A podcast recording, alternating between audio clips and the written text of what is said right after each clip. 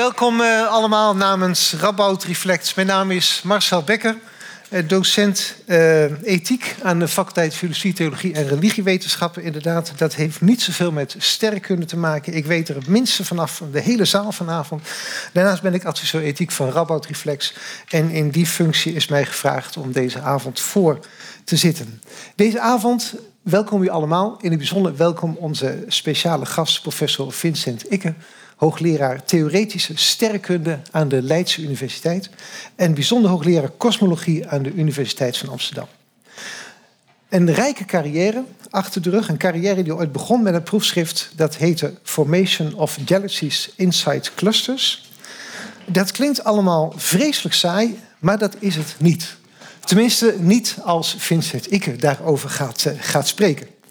Hij geldt als de grote populariseerder, dat woord mag ik gebruiken, als de grote populariseerder van uh, de sterrenkunde en fundamentele natuurkunde.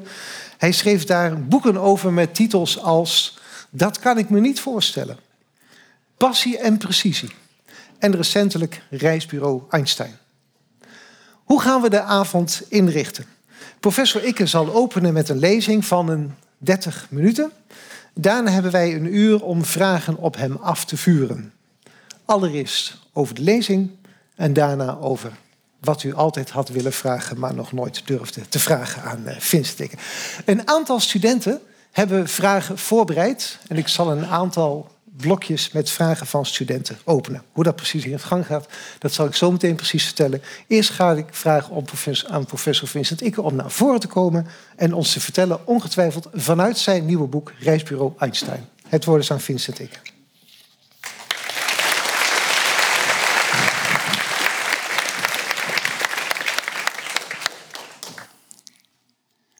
Dank u wel. Dat grote moet u eraf laten hoor. Dus, uh, popularisator vind ik best. Oké. Dag dames en heren. Een um, astrofysicus moet uh, in zijn of haar man, boodschappenmandje antwoord hebben op drie vragen. In de eerste plaats, wat was er voor de oerknal? In de tweede plaats, wat zijn zwarte gaten? En in de derde plaats is er leven buiten de aarde. Um, en wat die eerste twee betreft, wat er voor de oerknal is, dat kom ik een andere keer wel eens vertellen. Een uh, boek over zwarte gaten is een prachtig boek, onlangs verschenen van een collega Marcel Vonk onder de titel Zwarte gaten. Nou, niet erg origineel, maar de rest van het boek is fantastisch. En uh, over, ja, je moet er iets. En over, over de rest gaat het vanavond. Um, als je je afvraagt, uh, is er leven buiten de aarde? En je vraagt je af over, kun je door de ruimte reizen? Dan gaat het over vier dingen. Het gaat over ruimte, het gaat over tijd, het gaat over materie uh, en het gaat over karakter. En al die uh, dingen zullen we proberen een beetje ter sprake te brengen in de loop van de avond. Ik ga even stoppen, want op een of andere manier weigert mijn afstandsbediening. En ik weet niet waarom dat is. Even kijken, dit werkt niet. Nou. Even kijken of dit werkt. Nee. We gaan even pauzeren, want dan ga je gewoon nieuwe batterijtjes inzetten. ja. ja. Zo. Zo simpel is dat. Um, weet u. Het is. Ik begin ook even kijken of dat, of dat inderdaad klopt. Um, ja, je vraagt je af hoe haalt iemand het in zijn hoofd om dat gewoon staande de vergadering te doen. Ik heb daar een verklaring voor. Um, het is, um, misschien zijn er onder u die, uh, evenals mijn geliefde echtgenote, het uh, programma Maestro volgt. En daarin moeten mensen die van toeten nog blazen weten, voor een orkest gaan staan en dat vervolgens dirigeren. En nu kreeg ik te horen dat een van de dingen die in principe mogelijk is voor zo iemand die daar een beetje staat te schutteren omdat hij het verkeerde tempo heeft of in plaats van de pauken de, uh, laten we zeggen, de eerste strijkers aandacht geeft om iets te doen. Je kunt ook aftikken. Tok, tok, dat, dat gaat niet. Dat doen, we niet zo. We doen het opnieuw, maar dan doen we het beter. um, dat mag een dirigent doen. En ik mag dus ook nieuwe batterijtjes in mijn Begrijpt u wel? Na, de, na de tweede borrel ga ik jullie eens wel eens vertellen over andere dingen die er mis kunnen gaan. Dat wordt een fantastisch verhaal. Goed. Um, dus ruimte, tijd, materie en karakter. Laten we die één voor één eens proberen te bekijken. Um, en eh, als je dat probeert te doen, dan um, krijg je meteen te maken met hoe vreemd onze natuurkunde is. Maar laten we eerst dicht bij huis beginnen. We beginnen bij een stukje ruimte in onze onmiddellijke omgeving, planeten. En ik ga er maar een paar laten zien. Want de meeste van u zullen wel weten hoe ons zonnestelsel in elkaar zit. En we moeten vanavond nog heel erg veel verder. We gaan tot aan de grens van wat er op dit moment in het heelal waarneembaar is. Als je het hebt over planeten, dan hebben we hier op planeet Aarde. Nou ja, dat kent u nou inmiddels. Um, wij, zitten, op deze schaal zitten wij hier, dat weet u inmiddels al wel. Um, en uh, ik heb maar één, plaatje voor u om te laten zien hoe grappig het heelal in elkaar zit. Weet je wat dit is? Dat is onze aarde tijdens een zonsverduistering. Wat je hier ziet is de schaduw van onze maan geprojecteerd op de aarde. Um, als je naar het binnenste zou gaan, is ook heel, heel erg leuk.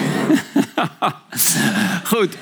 Um, ik bezweer u dat ik tegen de technici had gezegd dat er geen geluid bij mij. Dit wordt een vrolijke avond, zeg. Ja, te gek. Nee, dat is afgelopen. Afgelopen zaterdag was ik met mijn vrouw voor een try-out van Erik van Muiswinkel. Nou, we hebben onder de stoelen gelegen, maar dat was niet helemaal de bedoeling hier, hoor. We gaan even naar, naar Pluto kijken, want dat is echt zo een paar dingen laten zien. In de eerste plaats hoe buitengewoon exotisch ons zonnestelsel is. Eh, en ook hoe knap ingenieurs zijn dat ze dit soort dingen kunnen zichtbaar maken. Heer, het piepkleine stukje hier, dat wordt hier uitvergroot op, uh, op dit plaatje hier. Echt, dat is de verste planeet in ons zonnestelsel. Een klein stukje waarbij een soort opwelling als het ware van ijs wat uit het binnenste van die planeet komt. Uh, Pluto heeft een atmosfeer, dat wisten we helemaal niet totdat daar die zonde voorbij vloog. Uh, we wisten dat er een satelliet is, satelliet Charon, maar dat die er zo mooi uitzag, dat wisten we helemaal niet. Nou, sterren, we zijn al nu al heel ver buiten ons zonnestelsel. We gaan naar de sterren kijken. Um, heel erg veel groter uiteraard dan zo'n simpel planeetje. Nou, grote beer kent u inmiddels wel. Uh, Orion kent u natuurlijk ook. Wat wordt winter, hè? prachtig sterrenbeeld. Vooral eens een keertje lekker buiten de, buiten de stad naar een dergelijke sterrenbeeld kijken. Um, als je een klein stukje zou opblazen, hier dit kleine dingetje hier, dan krijg je dit beeld. Um, over dat gas en dat stof tussen de sterren komen we aanstonds nog te spreken als we het hebben over de oorsprong van leven in het heelal. Sterren zijn vaak geclusterd, een zwerm van sterren hier bij elkaar. En af en toe dan ploft er eentje. En ik wil dit een beetje laten zien om uh, u in ieder geval alvast voor te bereiden op het feit dat over 5 miljard jaar dit ons ook zal overkomen. Uh, zal, onze zon zal opblazen en waar die insnoering hier vandaan komt, dat is gewoon doordat daar ook een zonnestelsel heeft gestaan. Dat hield die ontploffing van die ster een beetje tegen. En ik garandeer u, als daar ooit iets geleefd heeft, dan is daar nu helemaal niets meer van over. Uh, dat stof en dat gas wat door die sterren wordt uitgestoten, wordt teruggegeven aan de interstellaire ruimte. Dat vormt dan hiervan die klontjes en dergelijke. Um, en af en toe ontstaan er uit die klontjes nieuwe zwermen van sterren, zoals in dit geval. En die, als die sterren aanflitsen, dan blazen ze de overgebleven materie terug de wereldruimte in. Sterren zamelen zich op in sterrenstelsels, eh, melkwegstelsels soms wel genoemd.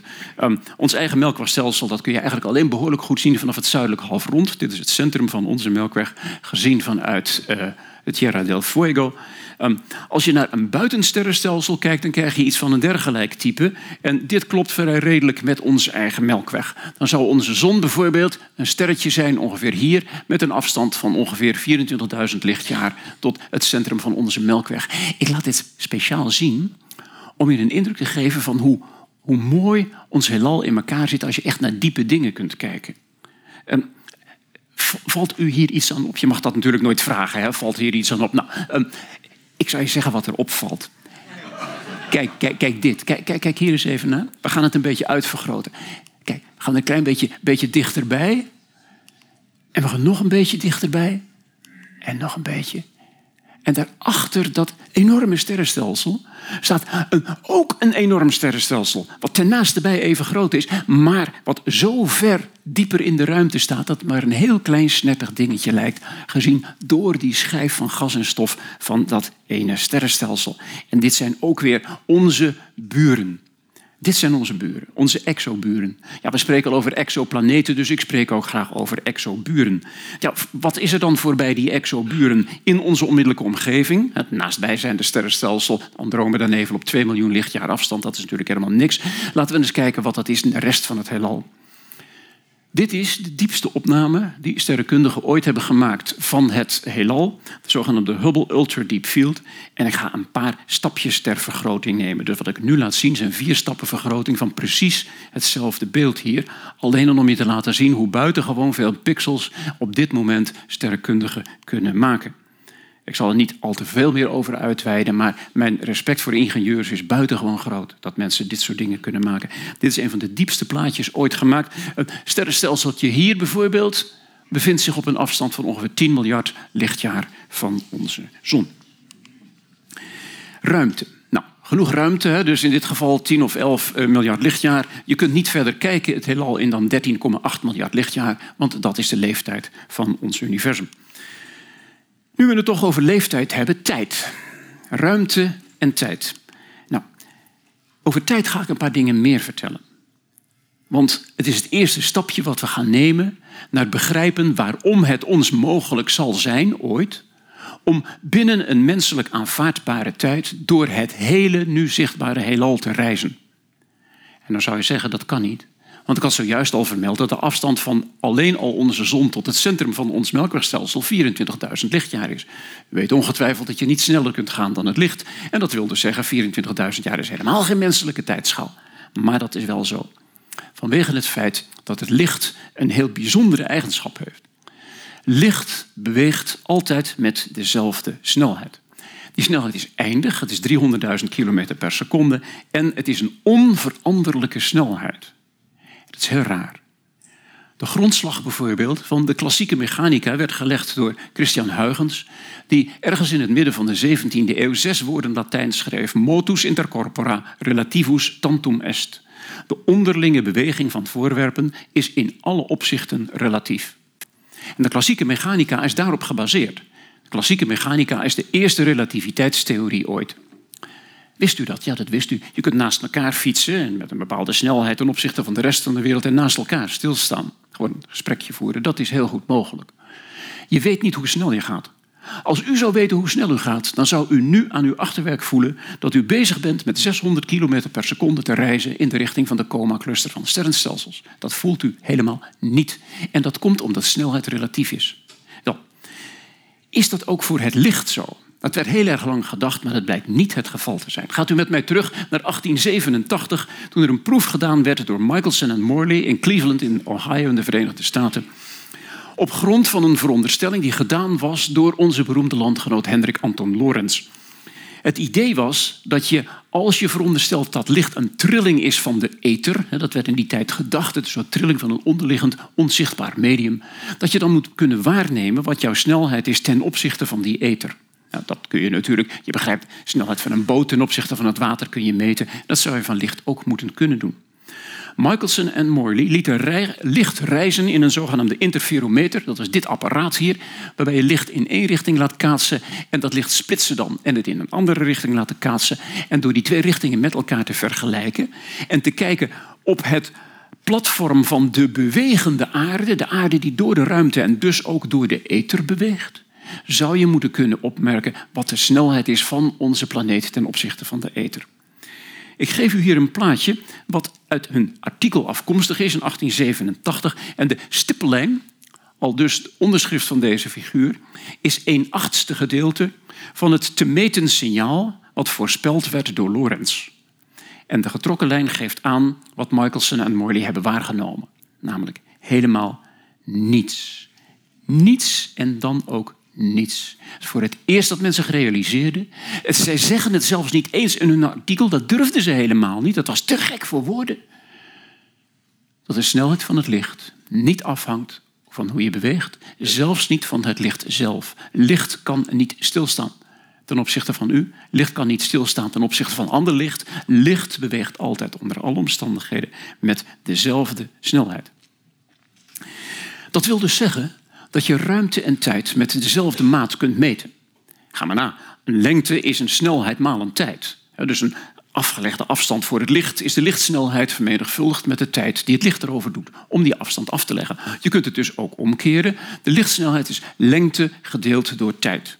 Meter per seconde, kilometer per uur, Rijnlandse voet per glas. Het kan niet schelen wat je voor, voor maat neemt, zolang het maar ruimte is gedeeld door tijd. Maar als die lichtsnelheid altijd dezelfde is, dan zijn ruimte en tijd dus ook hetzelfde. U weet donders goed, als je twee getallen op elkaar deelt en je krijgt altijd dezelfde uitkomst, dan spannen teller en noemer met elkaar samen. En in dit geval betekent dat dus dat je maat, er is één maat voor ruimte en tijd. En dat is de seconde in voor ons als mensen. Ehm, je kunt dus spreken over een jaar in tijd en je kunt spreken over een lichtjaar in afstand. En eigenlijk is dat verschillende kanten van dezelfde medaille. Wat betekent dat nu? Nou, dat snapte men helemaal niet tot het jaar 1905. In 1905 publiceerde eh, Albert Einstein zijn speciale relativiteitstheorie gebaseerd niet op motus intercorpora relativus tantum est. Dat hadden we al een hele tijd. Nee, gebaseerd motus intercorpora relativus tantum est preter lumen, met uitzondering van het licht. Kun je een mechanica bouwen zodanig dat er één snelheid is die altijd dezelfde is. Nou, niemand had gedacht dat dat kon, maar dat kan wel. De consequentie is van het feit dat de lichtsnelheid relatief is, dat, dat de lichtsnelheid absoluut is, is dat tijd relatief is. En we zullen aanstonds zien dat de relativiteit van de tijd ons de mogelijkheid biedt om, niet alleen ons, maar ook onze exoburen, de mogelijkheid biedt om door het hele heelal te reizen in een aanvaardbare tijd. Dat zit hem in het feit dat tijd relatief is. We noemen dat tijddilatatie. Trouwens, ik heb al gezegd dat ruimte en tijd met dezelfde maat te meten zijn. Dat kan dus ook, met andere woorden, ook de ruimte is relatief. Maar daar zal ik vandaag niet over hebben. Hoe kun je gemakkelijk aantonen dat tijd relatief is omdat de lichtsnelheid absoluut is? Daarvoor gaan we een klok bouwen. Een klok die bestaat uit twee evenwijdige spiegels waar een lichtstraal tussen gevangen is. Je hebt al gezien dat de afstand hier gelijk is aan de tijd maal de snelheid. Nou, dat is helemaal niet zo bijzonder, zou je denken. Um, maar het is wel bijzonder in de volgende zin: dat de tijd die wij hier meten, is de tijd die je afleest op een klok die naast jou stilstaat. Hou dat daarbij in de gaten. Gaat om een stilstaande waarnemen naast die klok. Nu gaan we diezelfde klok nemen en we gaan hem een snelheid v geven ten opzichte van u. Dus stelt u even zich voor, u zit hier, ik heb zo'n klok laten bouwen door mijn knappe ingenieurs in het laboratorium en ik laat die ten opzichte van u bewegen met een bepaalde vaste snelheid v. In dat geval is de afstand die zo'n spiegel aflegt in een tijd hoofdletter t gelijk aan de snelheid van die klok maal t. En het grappige is dat dit is de tijd die je afleest op een klok die ten opzichte van jou beweegt. Dan heb ik dus een ander symbool voor gekozen. Waarom doe ik dat? Dat doe ik omdat als je een klok hebt die beweegt ten opzichte van je waarnemer, je een hele bijzondere situatie krijgt. Kijk maar. Dit stukje is korter dan dat stukje, want die bewegende klok zie je die lichtstraal zigzag bewegen. Maar deze afstand, omdat die groter is dan die en de lichtsnelheid is in beide gevallen dezelfde, dat weten we dus sinds 1887. De lichtsnelheid is invariant, is onveranderlijk. Betekent dus dat als je een bewegende klok afleest, dat licht er langer over doet om van hier tot daar te gaan. Met andere woorden, een bewegende klok beweegt, tikt langzamer dan dezelfde klok die naast jou stilstaat. Nou, um, je hebt inmiddels al wel gezien, hè, want ik ben nogal lang van stof, dat dit een rechthoekige driehoek is. Dus hocus pocus Pythagoras. Uh, dit is dat is wat je eruit krijgt. Een zogenaamde Lorentz-Fitzgerald factor. Lorentz en zijn Ierse collega Fitzgerald hadden deze uitdrukking al verzonnen om bepaalde experimenten, zoals het experiment van Michelson en Morley, mee te verklaren. We zien dus hier die tijd die je afleest op een klok die naast je stilstaat. En die is dan verbonden via deze formule met de tijd die je afleest op een klok die langs je beweegt. Je snapt wel dat dat verschil gigantisch groot kan zijn. Als ik die snelheid maar kies in de buurt van de lichtsnelheid. 1 minus een getal wat bijna gelijk is aan 1, gedeeld door, een enorm groot getal. Ik kan het zo groot maken als ik wil, als die snelheid maar dicht genoeg in de buurt van de lichtsnelheid komt. Op grond daarvan kun je uitrekenen wat er zou gebeuren als ik een raket zou bouwen die in de buurt van de snelheid van het licht gaat bewegen. Als ik dat doe, krijg ik de volgende situatie. Lees even met mij mede.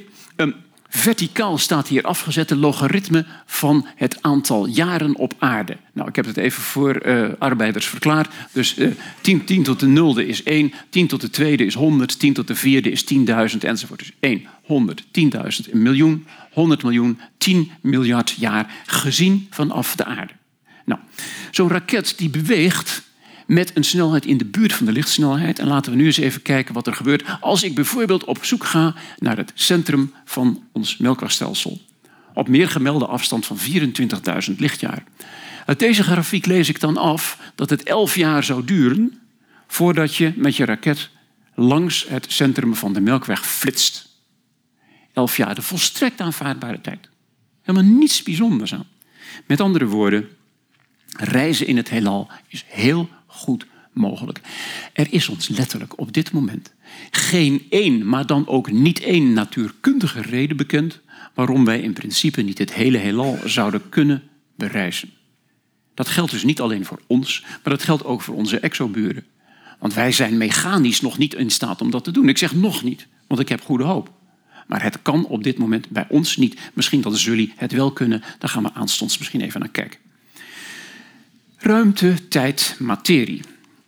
Laten we eens kijken welke rol materie speelt in het verhaal of er leven is buiten de aarde, of we daar op bezoek zouden kunnen gaan en of zullen bij ons op bezoek zouden kunnen komen.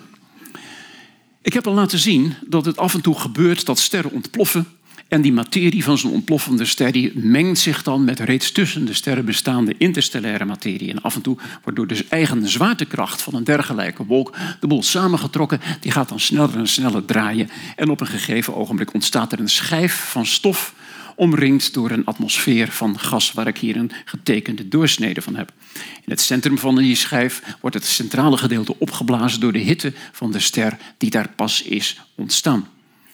In zo'n geval kunnen we dat zelfs waarnemen. En we zien dat doordat aan twee kanten van die schijf materie wordt weggeblazen in een zogenaamde straalstroom. Dus hier is in feite zo'n schijf aanwezig waar in beide richtingen een straalstroom wordt uitgestoten. En dat is dan het, het geboortekreet als het ware van een nieuw zonnestelsel in een dergelijke donkere wolk. Als je je afvraagt of er op exoplaneten, waarvan we er nu inmiddels ongeveer 4000 gezien hebben en waarvan er nog miljarden en miljarden op ontdekking wachten in ons eh, planeet, in ons eh, sterrenstelsel, vraag je je natuurlijk af hoe zit dat met de basis van leven zoals we dat kennen. Wel, hier op aarde is de basis van leven een chemische basis, dus laten we daar eens naar kijken. Ik heb hier getekend het oppervlak van een interstellaire stofkorrel. Zo'n klein stofje, je hebt dat, dat, dat gruisachtige spul, dat donkere wolken, die hebben jullie inmiddels al wel gezien. Die donkere wolken die bestaan uit hele kleine stofjes, submicron grootte. En op die stofjes kunnen zich atomen verzamelen. En die atomen die kunnen dan daar bij elkaar komen ten gevolge van het feit dat het oppervlak van zo'n stofje die atomen een beetje aantrekt. En op deze, deze manier ontstaat er een soort interstellaire scheikunde. Het is nog niet zo lang geleden dat professionele, professionele chemici dachten dat dat helemaal niet kan. En mijn uh, beroemde uh, landgenoot en collega professor Ewine van Dishoek heeft in haar uh, proefschrift beweerd dat interstellaire chemie gewoon is, dat het heel erg vaak voorkomt en die werd nou niet helemaal voor serieus genomen op dat ogenblik. Op dit moment is zij waarschijnlijk de meest beroemde uh, sterrenkundige ter wereld. Onder andere vanwege het feit dat wij nu weten dat die interstellaire chemie de basis is van de eerste stappen in de richting van het ingewikkelde chemie die wij op onze planeet aantreffen. Ik heb hier het voorbeeld gegeven van een, een uh, molecuul van glycolaldehyde. Um, daar zien we hier een voorbeeld van. Die, die zijn, er zijn er talloze, er zijn er zelfs zoveel van in de interstellaire ruimte, dat we ze op aarde gewoon kunnen waarnemen met onze radiotelescopen. Um, een bijzonder geval betekent dat je hier in sommige gevallen, dit is ook een, een molecuul wat in, in interstellaire ruimte is gevonden in die tussentijd, en als je dit even omklapt, dan zie je dat dit, dit stukje hier en dat stukje daar zijn dezelfde. En dat is heel erg leuk, want dit is cytosine. Cytosine is een van de basis samenstellende onderdelen van DNA en van RNA. Dat is er zomaar. Het is er zomaar. Het is niet alleen zomaar, het is er zomaar omdat het zo verschrikkelijk simpel is. dat, dat is wij zijn natuurlijk als, als mensen helemaal gehecht aan het idee van, nou ja, wij zijn eigenlijk verschrikkelijk ingewikkeld. Wij vinden onszelf ontzettend ingewikkeld. En dat zijn we helemaal niet, want we bestaan uit de goedkoopste atomen die er in het heelal voor het oprapen liggen. Koolstof, stikstof, waterstof komt uit de oerknal. Koolstof, stikstof, zuurstof, fosfor, eh, zwavel en al die andere prettige stofjes zijn gevormd in sterren. En dat, dat is wat je hebt. Het molecuul cafeïne, wat u hier en nu voorbij ziet gaan, dat hebt u zonder enige twijfel niet al te lang geleden uh, geconsumeerd. En dat is heel erg simpel. Kijk maar. Voor een klein handjevol van de gewoonste atomen die er in het heelal voor oprapen liggen. Dat is het. Nou zou je zeggen, ja maar wacht eens eventjes. Uh, het, het, zou best eens wat ingewikkelder kunnen zijn hoor. Nou, laten we maar eens even kijken. Hè. Vind je dit ingewikkeld? Nou, dat valt wel mee. Kijk, als we die, die atomen een beetje opblazen, zodat we ze kunnen zien. Dit is zo simpel. Weet je wat dit is? Dit is een dwarsdoorsnede van uw DNA. 24 atomen van de ene kant naar de andere kant. Heb je het gezien? Klaar, uit, afgelopen. Niets bijzonders aan. Als hier nou een extreem, extreem bijzonder atoom tussen zou zitten, dus, dus uh, dysprosium of uh, praseodymium of wat die andere meuk mogen heten. Nee hoor, koolstof, stikstof, zuurstof. Uh, nou, laten we maar eens kijken in detail. Fosfaat, fosfor met vier, met vier zuurstofatomen. Nou, deoxyribose. Het is een suiker en dat bestaat in dit geval alleen maar uit koolstof en zuurstof en waterstof. Verder niks aan de hand. Guanine, nou dat lijkt dus heel erg op dat cyrosine wat ik eerder al heb gezien, alleen met een ringetje meer. Nou, kijk eens, allemaal niets aan de hand. Weet je wat ik ga doen? Ik ga die dingen aan elkaar koppelen en dan krijg je dit wat we zojuist gezien hebben. Dat is het leven op aarde. Punt uit afgelopen. Zo simpel. Fosfaat, suiker, base. Fosfaat, suiker, base. Fosfaat, suiker, base. Fosfaat, suiker, base. Niets aan de hand. Helemaal niks bijzonders. Nou ja, zou je zeggen, het zit wel aan elkaar. Dat is fijn. Dat kan dankzij de zogenaamde waterstofbinding. Die dingen die koppelen aan elkaar. En dat is het. Dat zit, dat is al. Helemaal niets bijzonders aan, zou je gedacht hebben. Behalve dan dat, ja, behalve dan dat als je het goed gaat bekijken, het wel ingewikkeld is, maar in de andere richting. Ik heb zojuist gezegd, het dwarsdoorsneden door DNA, dat is heel simpel. Maar als je ze gaat stapelen, dan wordt het ingewikkeld. Dus die dwarsdoorsnede is gewoon 24 atomen, fosfaat, suikerbase, fosfaat, suikerbase. Maar in deze richting hier kan het nogal uit de hand lopen. Als u een keertje niets te doen hebt, dan kunt u het eh, DNA uit uw lichaam halen en dat uitrafelen. En dat wordt dan 2,2 meter. Dat is best ingewikkeld. Dan krijg je iets van een dergelijke soort. Ja, en dan wordt het heel erg ingewikkeld. Dus als je daar echt een recept van wilt maken, dan kan het nogal lastig zijn. Gebeurt dit ook op andere planeten? Dat weten we niet zeker natuurlijk. Misschien wel, misschien niet. We weten wel uit berekeningen over het ontstaan van planeten dat de gemiddelde aardeachtige planeet in ons heelal oceanen zal hebben van een diepte van 100 of 200 kilometer of daaromtrent. Dus vergeet die continenten maar. Hè. Dat is uh, waarschijnlijk niet heel zo belangrijk. Maar goed, leven kan best ontstaan zijn bij die, bij die hete bronnen waarvan op aarde er ook heel veel zijn op de bodem van de oceaan. En dan tenslotte het vierde gedeelte, karakter. Ruimte, tijd, materie en nu karakter. We gaan eens kijken wat het karakter zou kunnen zijn van onze exoburen. Nou, ons eigen karakter, dat kennen we, daar zal ik straks nog even op terugkomen. Um, die karakterindeling is gegeven door in eerste instantie door Nikolai Semwich Kardashev, een eh, collega. En die heeft uh, levens, ja, zal maar zeggen, maatschappijen ingedeeld in vier verschillende categorieën. Kardashev type 4 categorie is een beschaving die het hele heelal heeft gekoloniseerd. Kan dat?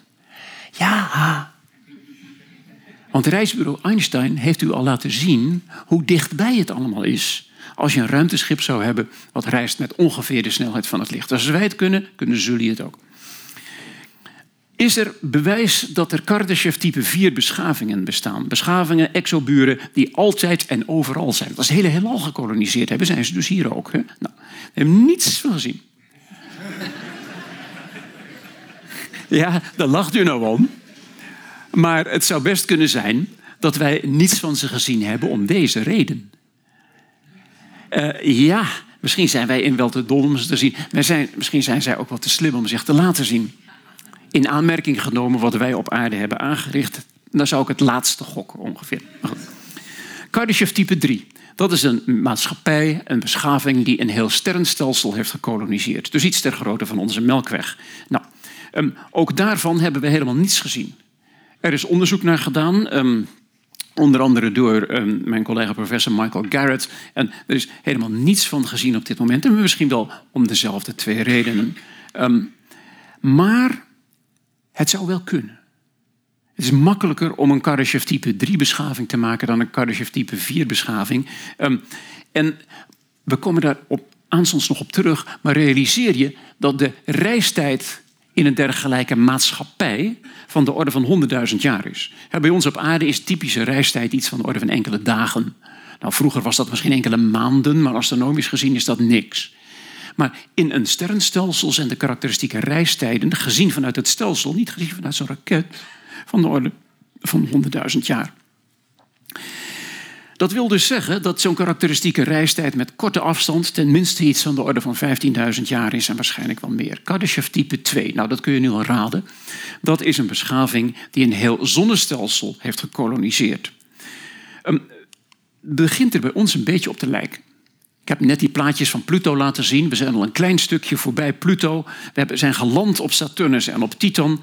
Maar van kolonisatie is er in ons zonnestelsel nog geen enkele sprake. Misschien als we 500 jaar verder zijn dat het dan anders is, maar ik betwijfel dat. Het kan natuurlijk wel. Je kunt een, een soort van ring rondom een ster heen slaan. Dat is voor het eerst geopperd door, door Olaf Stapledon. En in zo'n geval zou je de energie van zo'n ster en de materie in zo'n uh, zonnestelsel in zijn geheel kunnen oogsten. Dat zou je kunnen zien. Want zo'n ring die de, de warmte van de zon absorbeert, die straalt zelf ook een beetje. En in principe zou je dat moeten kunnen zien. Dus een, een ding van een dergelijke soort, zo'n Stapleton ring, dat is meneer Stapleton, um, die zou je in principe moeten kunnen waarnemen. Die hebben we nog niet, maar het is lastig. Het is echt, echt heel erg lastig om deze dingen te zien. En dan tenslotte, Kardashev type 1. Een beschaving van Kardashev type 1 is een beschaving die een hele planeet heeft gekoloniseerd. En nou, dat kennen we. Want eindelijk zijn wij in de beurt. Niet type 4, niet 3, niet 2, 1. Ja, is, is dat zo fijn trouwens? Nou, ik weet het niet. Um, naar het schijnt heeft um, Mahatma Gandhi een keertje gezegd toen iemand hem vroeg: uh, Meneer Gandhi, wat vindt u van, van westerse beschaving? Hij schijnt gezegd te hebben: Nou, dat lijkt me een heel goed idee. Um, en beschaafd zijn wij nog lang niet. En ik, ik, het is natuurlijk altijd makkelijk om je eigen soort een kat te laaien, maar dat geldt voor de hele planeet hoor. We hebben ons echt heel erg slecht gedragen. Hoe weten we dat? Dat zie je. Kijk maar, dit is onze planeet. En weet je, daar is, daar is Nederland. Wat stom, hè? Ik bedoel, waarom ga je nou de straatlantaarns naar de grote beer laten stralen? Dat slaat toch nergens op? Nou, ehm, dat toont dus aan dat wij als Kardashev type 1 beschaving nog niet zo verstandig zijn als we zouden kunnen zijn. Hier een grafiekje, we hebben dat kunnen meten, ten naaste bij. Ehm, hier een grafiekje waarin verticaal uitgezet de fractie Kardashev 1 die wij nu zijn. 60%, 70% Kardashev 1 tegen het jaar hier. Nou, we zitten dus nu hier ongeveer. En we zijn ongeveer voor drie kwart een Kardashev type 1 beschaving, maar wij beseffen het niet. Wij beseffen het helemaal niet. En dat is verschrikkelijk. Um, Laten we dan tenslotte eens kijken hoe dat nu in praktijk zit. We hebben gezien ruimte, tijd, materie en karakter. Laten we eens een relativistische raket gaan bouwen. Onze lieve collega's in, in Delft of in Eindhoven, maar vooral in Delft, denk ik, die zouden het in principe moeten kunnen. Hebben door met zo'n zonnewagentje in Australië reizen. Dat is natuurlijk hartstikke leuk. Maar tussen de sterren moet het ook wel kunnen. Laten we eens kijken. Wat ik nu zal laten zien, zijn echte berekeningen op basis van die relativistische beweging. Als je de bewegingsvergelijking, dus de verandering van de snelheid, is gelijk aan een versnelling geeft volgens Huygens en Newton, krijg je dit. En je hebt dus te maken met een versnelling. Als je die Lorentz-Fitzgerald-factor in aanmerking neemt, dan krijg je deze formule en heb je dus te maken met een relativistische versnelling. En daarvan kun je het een en ander uitrekenen. Wat je doet is het volgende. Je neemt de afstand ten opzichte van de aarde, je neemt de tijd aan boord en je neemt de snelheid ten opzichte van de aarde. Ik vertelde al, hocus pocus, Pythagoras. Het is niet echt moeilijker dan dit hoor. Pop, dit is wat je eruit krijgt. Nou, um, we hoeven alleen maar naar dit getal te kijken. Kijk, die, die, tijd hier op aarde, die gaat logaritmisch met de tijd aan boord.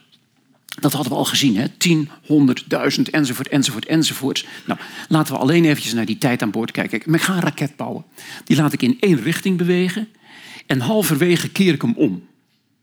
Dan kom ik dus tot stilstand op mijn doel. En laat ik dan eens even uitrekenen wat er gebeurt als ik een versnelling neem die vergelijkbaar is met de versnelling van aarde. Dat voelt lekker aan je achterwerk. Nou, um, een voorbeeld hier van een reis naar Sirius, de helderste ster aan de hemel. Dat doe je dus in de tijd aan boord en de tijd op aarde als volgt op. Het is tien en een half jaar gezien van de aarde en het is nog geen vijf jaar gezien vanuit die raket. Nou, dat verschil is niet zo groot, hè, maar dat gaat logaritmisch. Dus laten we eens kijken hoe dat in werkelijkheid zit. Hier weer diezelfde, dus 1, 100.000, 10 miljard. En dit zijn al die bestemmingen waar ik het net over heb gehad. Laten we eens kijken wat er gebeurt als we op bezoek gaan bij die um, paardenkopnevel. Die hebben we al hier al gezien, die paardenkopnevel. 550 lichtjaar afstand van de aarde. Daar doen we 14 jaar over met onze relativistische raket. Een aantal voorbeelden. De Pleiaden. 400 lichtjaar afstand, 12 jaar reistijd tot de bestemming. Paardenkopnevel zojuist genoemd, 550 lichtjaar afstand, 14 jaar tot je bestemming. Centrum van de Melkweg, 24.000 lichtjaar reizen met de snelheid van het licht en het is 20 jaar aan boord van je relativistische raket. De Andromeda-nevel zou je zeggen is onbereikbaar. 2 miljoen lichtjaar bij ons vandaan. Helemaal niet. 29 jaar en je bent er. Het Hubble Ultra Deep Field liet ik al zien. Het diepste sterrenstelsel daarin is 11 miljard lichtjaar bij ons vandaan. Je doet er 46 jaar over en dan ben je er. Ik zie hier mensen in deze zaal die gaan dat meemaken als ze op dit moment zouden vertrekken. Maar, tot besluit. Wat, wat, wat zou je daar nou van verwachten? We hebben er heel erg veel. Hè? Exoburen. Um, dit zijn uh, waarnemingen van de, de Kepler-satelliet... die al bijna 4000 van dat soort exoplaneten in kaart heeft gebracht. Wat verwachten we? Verwachten we dit? Of verwachten we zoiets? Of verwachten we zoiets? Of ja, ik weet het niet. Uh, misschien komen ze zo wel langs. Maar waarom zou een ruimteschip er zo uitzien? Dat is vrij aards. Hè? Misschien ziet een ruimteschip er wel zo uit. Of misschien ziet het er wel zo uit. Je weet niet waar je naar aan het zoeken bent. Nou. Het heelal is 13,8 miljard jaar oud. En dat is het best het een en ander. En dat wil dus zeggen dat in die tijd er heel erg veel gebeurd kan zijn. Wat is het dat we daar gaan waarnemen? Wat verwachten we van karakter? Ruimte, tijd, materie en karakter. Kijk, dat is wat je verwacht. Waarom? Waarom is dit nou precies het beeld wat de gemiddelde aardling zich voor ogen heeft als je denkt aan exoburen? Waarom niet deze? Dat kan best. Dat kan helemaal best. Ja, of, ja, of, of zoiets, dat kan natuurlijk ook heel erg goed. Um, ja, ja, Yoda die zag er ook ongeveer zo uit. Ja, dit misschien, dat misschien. Helemaal niet hoor. Weet je, ik denk dat dit geen slecht beeld is van de gemiddelde hoeveelheid exomateriaal die we zullen zien. Ook op aarde is het zo. Wij tellen helemaal niet mee, joh. De overgrote hoeveelheid biomassa op onze planeet is groen snot, waarvan dit een voorbeeld is. En dat zal elders ook wel ten naaste bij zo zijn. Maar waarom spreek ik over karakter? Ik spreek over karakter om twee redenen. In de eerste plaats omdat mensen zo bang zijn voor exoburen. Daar heb ik straks een paar dingen over te zeggen. Maar in de tweede plaats omdat ik denk te kunnen aantonen op basis van precies diezelfde Einstein-formules dat het heel onredelijk is om te verwachten dat buitenaardse beschavingen zo gevaarlijk zullen zijn. Want hoe zit dat? Kijk weer opnieuw naar die reistijden. Dit is een afstand van 60.000 lichtjaar in een sterrenstelsel. En dat kun je in 22 jaar van je eigen tijd met een gewone uh, relativistische raket kun je dat doen. Zou dat aanleiding geven tot oorlog? Ik denk het niet. Ik denk het niet, want we weten uit eigen ervaring dat oorlog nergens goed voor is. Als u een beschaving probeert te bouwen in een sterrenstelsel, dan moet die beschaving stabiel zijn op een tijdschaal van 100.000 jaar. Je kunt wel reizen in een paar tientallen jaren, maar die beschaving als zodanig moet stabiel zijn op die tijdschaal. Wij weten uit ervaring op aarde dat als we niet oppassen, wel elkaar vernietigen op een tijdschaal van 50 of 100 jaar. En dat is een heel andere kwestie. Ik denk dus dat we het aannemelijk kunnen maken dat reizen daarbuiten, dat die reistijd zal betekenen dat die exobeschavingen, onze exoburen, dat die stabiel zullen moeten zijn. Een Kardashev type 1, dus een planeet, moet stabiel zijn op een tijdschaal van 100 jaar. Nou, bij ons is dat ten naaste bij het geval. In ons zonnestelsel alvast 1000 jaar. En een K3-beschaving, dus Kardashev type 3, moet beschaafd zijn en op een tijdschaal van ongeveer 100.000 jaar. Of je dat kunt doen maatschappelijk is een hele goede vraag, maar daar ga ik niet over. Ik wil het alleen even ter sprake brengen. Um, het is een sociologisch natuurlijk heel interessante vraag. Kun je een beschaving maken die stabiel is op zo'n buitengewoon lange tijdschaal? En ik denk dat ik het antwoord daarop schuldig zal moeten blijven. Ja, is daar iemand? Dat dat groene slijm er zal zijn, dat is niet helemaal onaannemelijk. Maar iemand, ja, dat weet ik nog niet helemaal precies. Maar ik weet wel dat ons kwade geweten ons al vooruit gegaan is.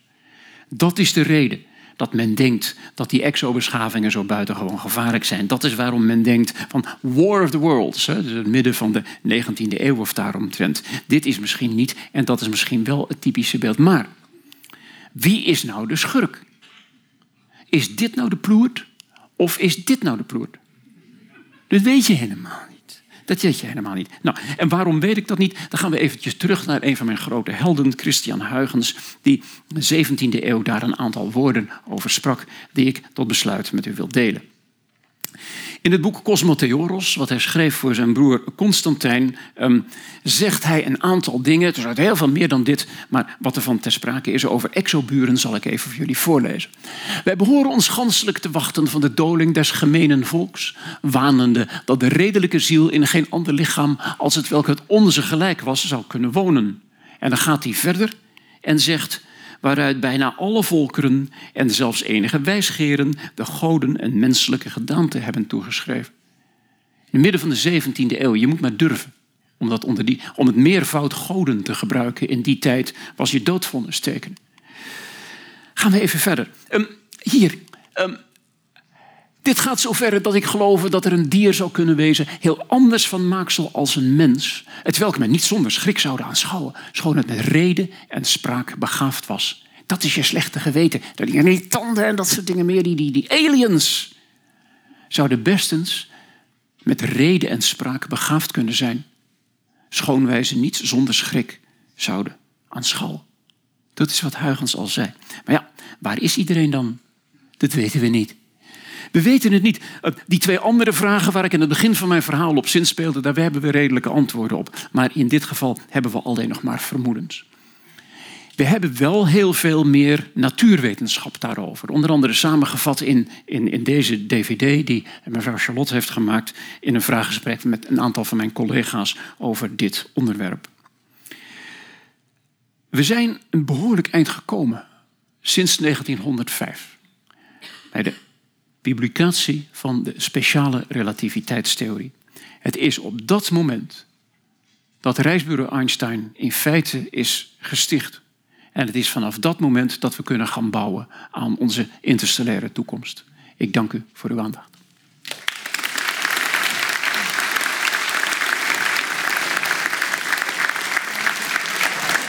Prachtig. Gaat u op de stoel zitten? Iets ja. verst af. Ja, iets meer spot. Ja. ja.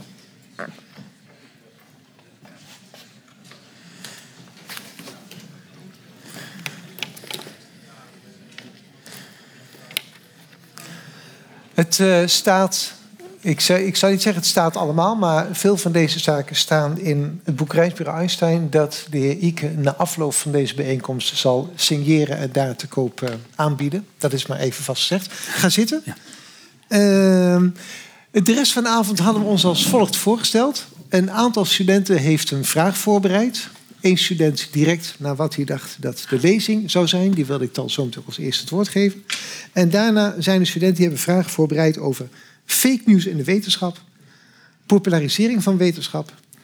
Grote geldstromen die naar sterren kunnen gaan. Waarom zouden we verder willen reizen dan de maan? Als u een vraag hebt die onder een van deze blokjes valt, zou u die dan even op en stelt u die nadat de student er een vraag over heeft gesteld? Stel ik voor.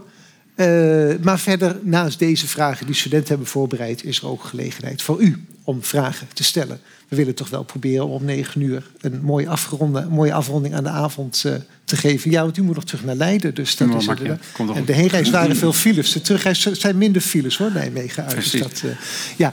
Mag ik, William, ik heb niet alle studenten gezien. William, ben je er? Ja, William. Zou je de eerste vraag willen stellen? Er komt een microfoon naar je toe.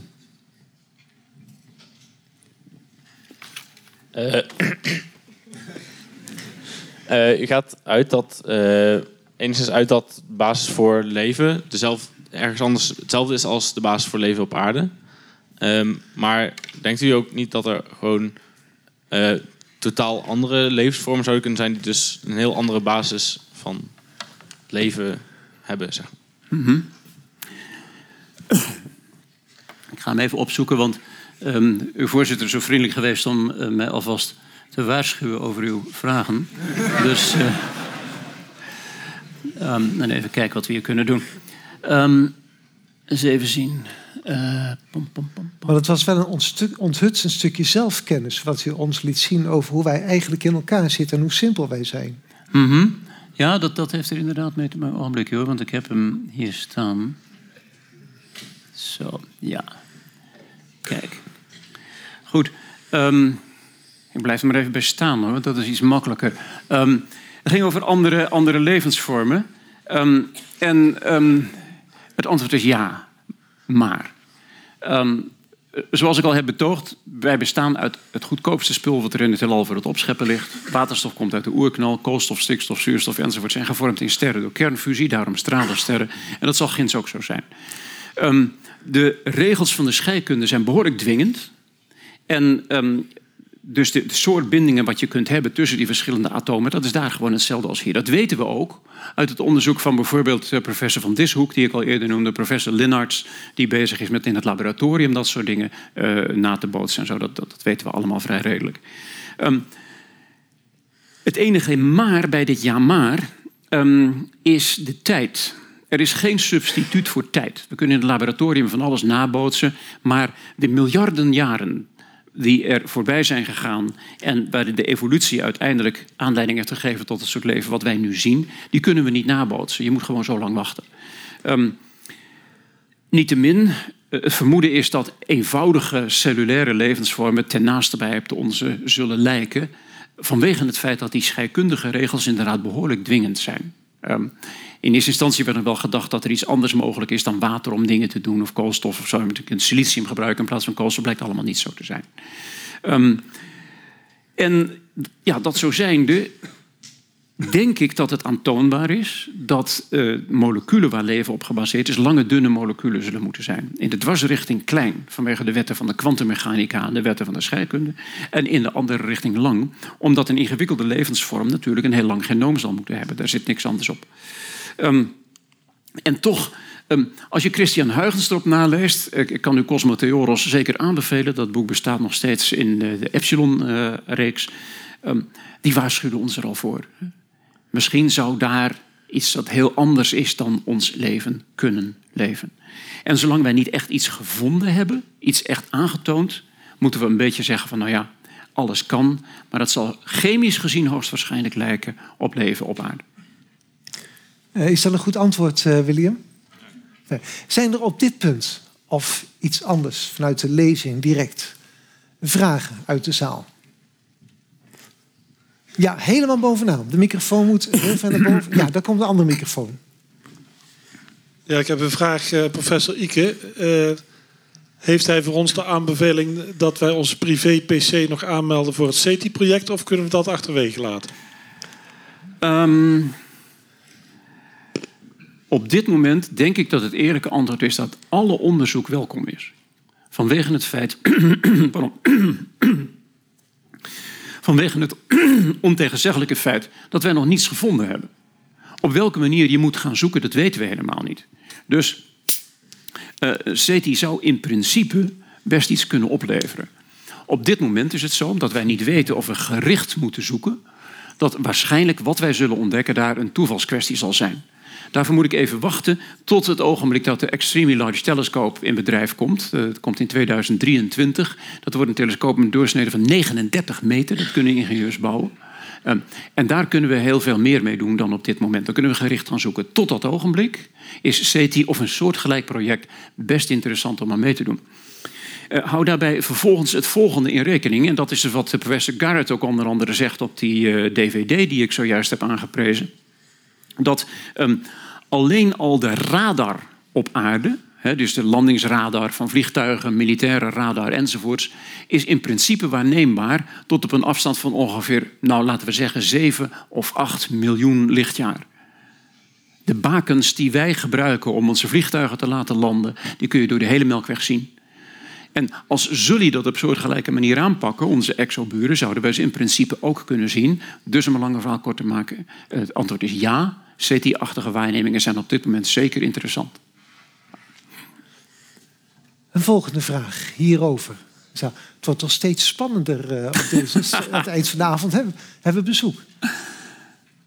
Ja. Ja? Wacht u even dat het microfoon naar u toe is gekomen.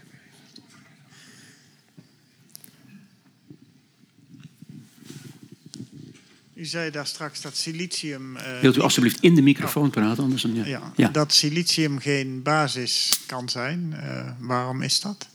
In plaats van koolstof? Um, silicium heeft weliswaar dezelfde valenties als koolstof, maar als je gaat kijken wat voor uh, bindingen mogelijk zijn met de afmeting van het siliciumatoom, dan blijkt dat gewoon niet goed te gaan. Dus uitgebreid doorgerekend en dergelijke. Um, dus dat, dat weten we vrij zeker.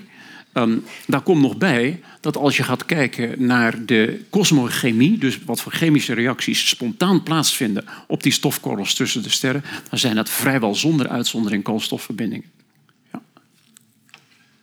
En dat betekent niet dat het niet genoeg silicium is hoor. Silicium is genoeg van. Maar het bindt niet op die manier. Nee. De laatste vraag voor de, ja, hier vooraan. Als ik het goed begrijp, uh, gaat u ervan uit dat, het, uh, dat de moleculen, de organische moleculen die het leven hier op aarde hebben uh, doen ontstaan, dat die uit de ruimte komen en dat die bijvoorbeeld niet zijn ontstaan in die oersoep die in het begin van de aarde hier aanwezig was. Als ik die indruk heb gewekt, dan heb ik een vergissing gemaakt. Dat spijt me. Um, ik heb alleen geprobeerd te betogen dat kosmochemie ons laat zien, en dat heb ik ook tegen uw achterbuurman al gezegd, dat kosmochemie laat zien dat op die ingewikkelde op koolstof en zuurstof en stikstof gebaseerde moleculen spontaan kunnen ontstaan onder hele drastische omstandigheden. Um, waarschijnlijk is het zo dat de moleculen die de basis zijn gaan vormen voor het leven op aarde, op aarde zijn ontstaan. Mijn persoonlijke favoriet dat zijn die, die zwarte kokers, die, die 400 graden eh, Celsius uh, dingen op de bodem van de oceanen. Niet alleen op aarde, maar ook op exoplaneten, omdat het vermoeden bestaat dat de typische exo-aarde heel diepe oceanen zal hebben. En het leven daar kan dus niet op continenten zijn ontstaan, maar kan best ontstaan zijn in de diepte van de oceanen daar. Ja. ja. Dank u. Zullen we naar het volgende blokje gaan en mag ik Jeffrey vragen om daarover een vraag te stellen? De voorste rij. Uh, Inmiddels uh, kan eigenlijk elke leek met een computer en een Facebook-account uh, vrij eenvoudig een miljoen publiek uh, trekken. En dat gebeurt dan ook tegenwoordig heel vaak om, ja, zoals de media het dan noemt, alternative facts en fake news te verspreiden. en ook binnen de wetenschap lijkt dit voor te komen. Aangezien er inmiddels een redelijk grote groep is, bijvoorbeeld die in uh, platte aarde gelooft en dergelijke. Uh, denkt u dat, uh, tenminste, heeft u dit ooit tegen, ben u dit ooit tegengekomen in uw werk? En denkt u dat de wetenschap hier iets aan zou moeten doen, of überhaupt kan doen? Ja, nepnieuws. Um, ja, wat zal ik er dus over zeggen? Um, het is nepnieuws. Het, het is pas sinds kort dat er echt nieuws is. Maar, maar serieus. Als je, als, als je, het is eigenlijk vanaf, vanaf uh, laten we zeggen, de, de populaire dagbal, pers en dergelijke van het midden van de 19e eeuw, dat het min meer gewoon nieuws is. Voor die tijd was vrijwel alles wat nieuws was, was nep. Um, en ja, misschien keren we wel weer terug tot tijden waar het merendeel weer wel nep is. Um, dat, dat zou best kunnen. Um, kortom, het is altijd zo geweest. Hè? en nepnieuws heeft op onze aarde buitengewoon veel verschillende vormen. Het bekendste daarvan is religie. Ehm, maar ehm, de, eh, de rest is ook eh, niet minder nep hoor. Ehm, en om daar tegen tekeer te gaan, heeft niet de minste zin. Het is tegen de wind in plassen, dat kan ik je afraden. Dat is, het, heeft gewoon geen enkele zin. We mogen nog van geluk spreken dat de straf die wij op dit moment krijgen voor het feit dat wij niet achter nepnieuws aan zitten, maar achter echte dingen, is dat we minder geld krijgen. Maar we hoeven er niet meer voor op de brandstapel. Ehm, dus ehm, maak, maak je geen zorgen, zou ik zeggen. Natuurlijk is het wel zo dat we dit, dit, eh, ja, dit, dit ondankbare taakje en zo, dat zullen we nog steeds op onze schouders moeten dragen. Het is, eh, eh, ja, het is nu eenmaal de academician's burden, hoe moet je het zeggen? Ehm, het, is nu helemaal zo. Ehm, strijd te voeren en zo, ik denk niet dat dat veel zin heeft. Ehm, wat denk ik wel zin heeft, is om, hoe moet ik het anders zeggen? Het klinkt heel moralistisch hoor, maar eh, om het goede voorbeeld te geven. En het goede voorbeeld kun je als academicus vooral geven als je je ongelijk hebt. Als je je vergist, of als je een stommiteit hebt uitgehaald of dat soort dingen meer. Meteen, stand te peden, royaal, ten opzichte van iedereen door de pomp. Er is geen alternatief daarvoor. Zolang je op die manier eh, je, je, je academische eh, habitus zeg maar, gebruikt, dan denk ik dat dat het beste verweer is tegen nepnieuws.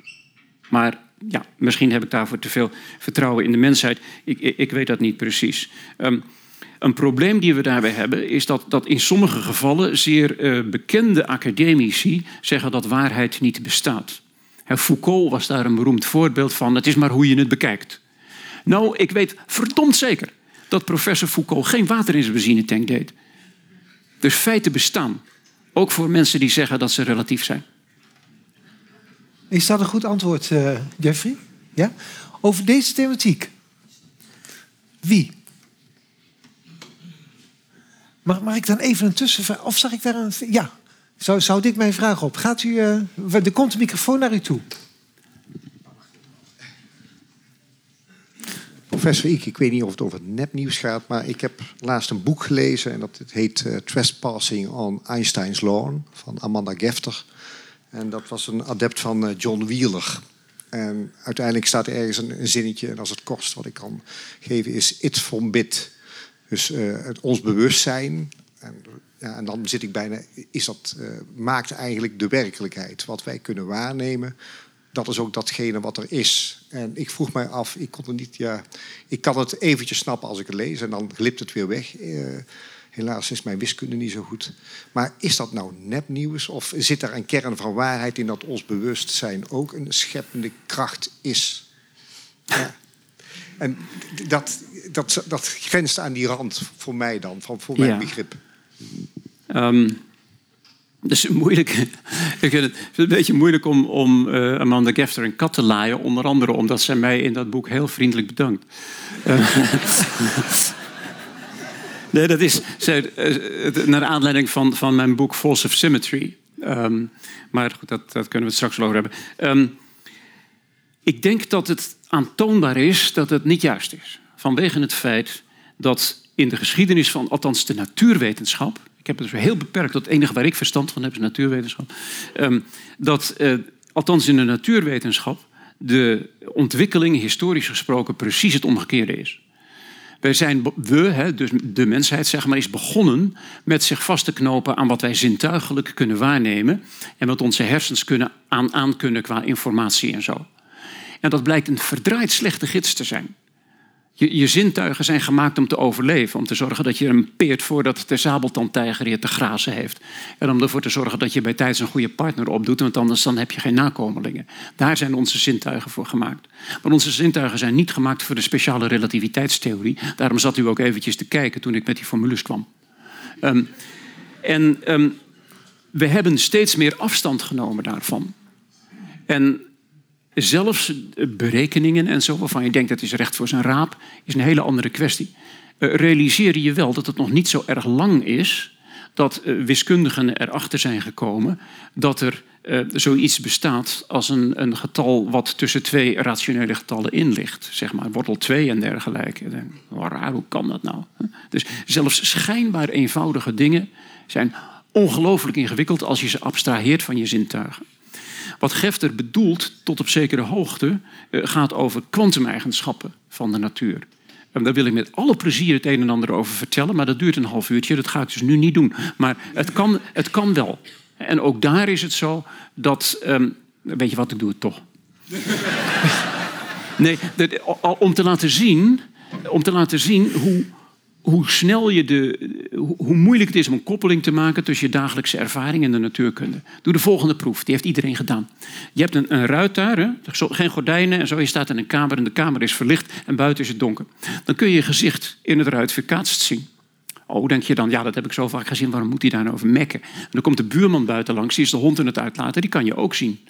Ja, dat wist ik al, dat is onzin. Maar het licht dat van je gezicht naar die ruit gaat en terugkaatst naar je ogen, is hetzelfde licht wat er doorheen gaat. Wat leert ons deze proef? Die proef die iedereen kent. Die leert ons dat ons heelal zo in elkaar zit dat dezelfde oorzaken niet altijd dezelfde gevolgen hebben. Ben er maar vast aan.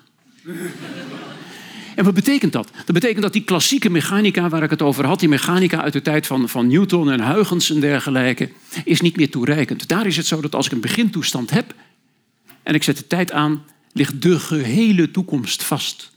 Maar we weten dat dat niet zo is vanwege dat proefje met die ruit. Dat betekent dus dat je niet alleen een begintoestand, maar ook een eindtoestand moet specificeren. En je je hoogste vraag kunt stellen: wat is de kans dat die twee aan elkaar gekoppeld zijn? Dat is kwantummechanica. Dat is waar Gefter het over heeft. De misvatting die je dan kan maken is dat die werkelijkheid gecreëerd wordt door degene die de waarneming doet. Maar dat is helemaal niet waar. Als dat zo was, wie zou het dan zijn dat die werkelijkheid creëert? De buurman buiten die mij kan zien of ik die mijn weerspiegeling ziet? Geen van tweeën. Nee, dat is niet zo.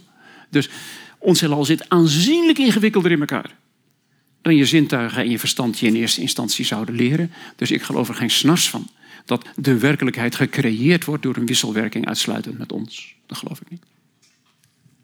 Dat gelooft u niet. Nee. Over nepnieuws. Er is een parlementaire enquête. Het parlement gaat ook onderzoek doen naar nepnieuws in de politiek. Want politiek is heel belangrijk voor ons samenleven. En dat wordt ontwricht wanneer nepnieuws daarin te belangrijk wordt. Zou het dan ook toch geen goed idee zijn om een onderzoek naar nepnieuws in de wetenschap te doen? En hoe zich dat verspreidt omwille van de wetenschappelijke zuiverheid? Um, ik, ik, beschouw datgene wat er in het parlement omgaat ook voor het grootste gedeelte als nep. Um, en nee, maar u, lacht daarom, maar het is, een, uh, maatschappelijk een zeer serieuze kwestie. Als iemand in het parlement iets anders doet dan u vertegenwoordigen, dan is het een charlatan. Je bent niet in het parlement om in de kijker te lopen. Je bent niet in het parlement om het gebraden haan uit te hangen. Je bent zelfs niet in het parlement om stemmen bij elkaar te krijgen van via een of ander praatje. Je bent in het parlement om het volk te vertegenwoordigen. En dat is een hele andere kwestie. Um, alles wat je anders doet dan dat is naar mijn inschatting nep. Okay. Um, en um, ja, over, over de nep van, van wetenschap. Ik weet relatief weinig van andere wetenschappen. Maar van de exacte wetenschappen weet ik wel dat op, op nep, op bewuste nep, staat ongeveer zoiets als de intellectuele doodstraf. Je, je, je kunt je niet voorstellen hoe kei en kei en kei en keihard bij ons, tussen aanhalingstekens, bewuste nep wordt afgestraft. Daar staat tegenover dat een eerlijke vergissing, dat we daar heel tolerant voor zijn. Ja, en u hebt het vertrouwen dat dat ook wel zal overwinnen boven de onzin die op internet. Nee, die, die conclusie mag u volgens mij niet trekken. Um, ik vrees dat, en dat is ook wat ik de, tegen de vorige vraagsteller probeerde te zeggen. Ik vrees dat dat niet het geval is. Um, maar daar heb ik geen bewijs voor. Oké, u komt ook nog een keer avond over politiek praten. Lijkt me ook heel erg interessant. uh. Meerte, mag ik jou vragen om de volgende vraag uh, te stellen?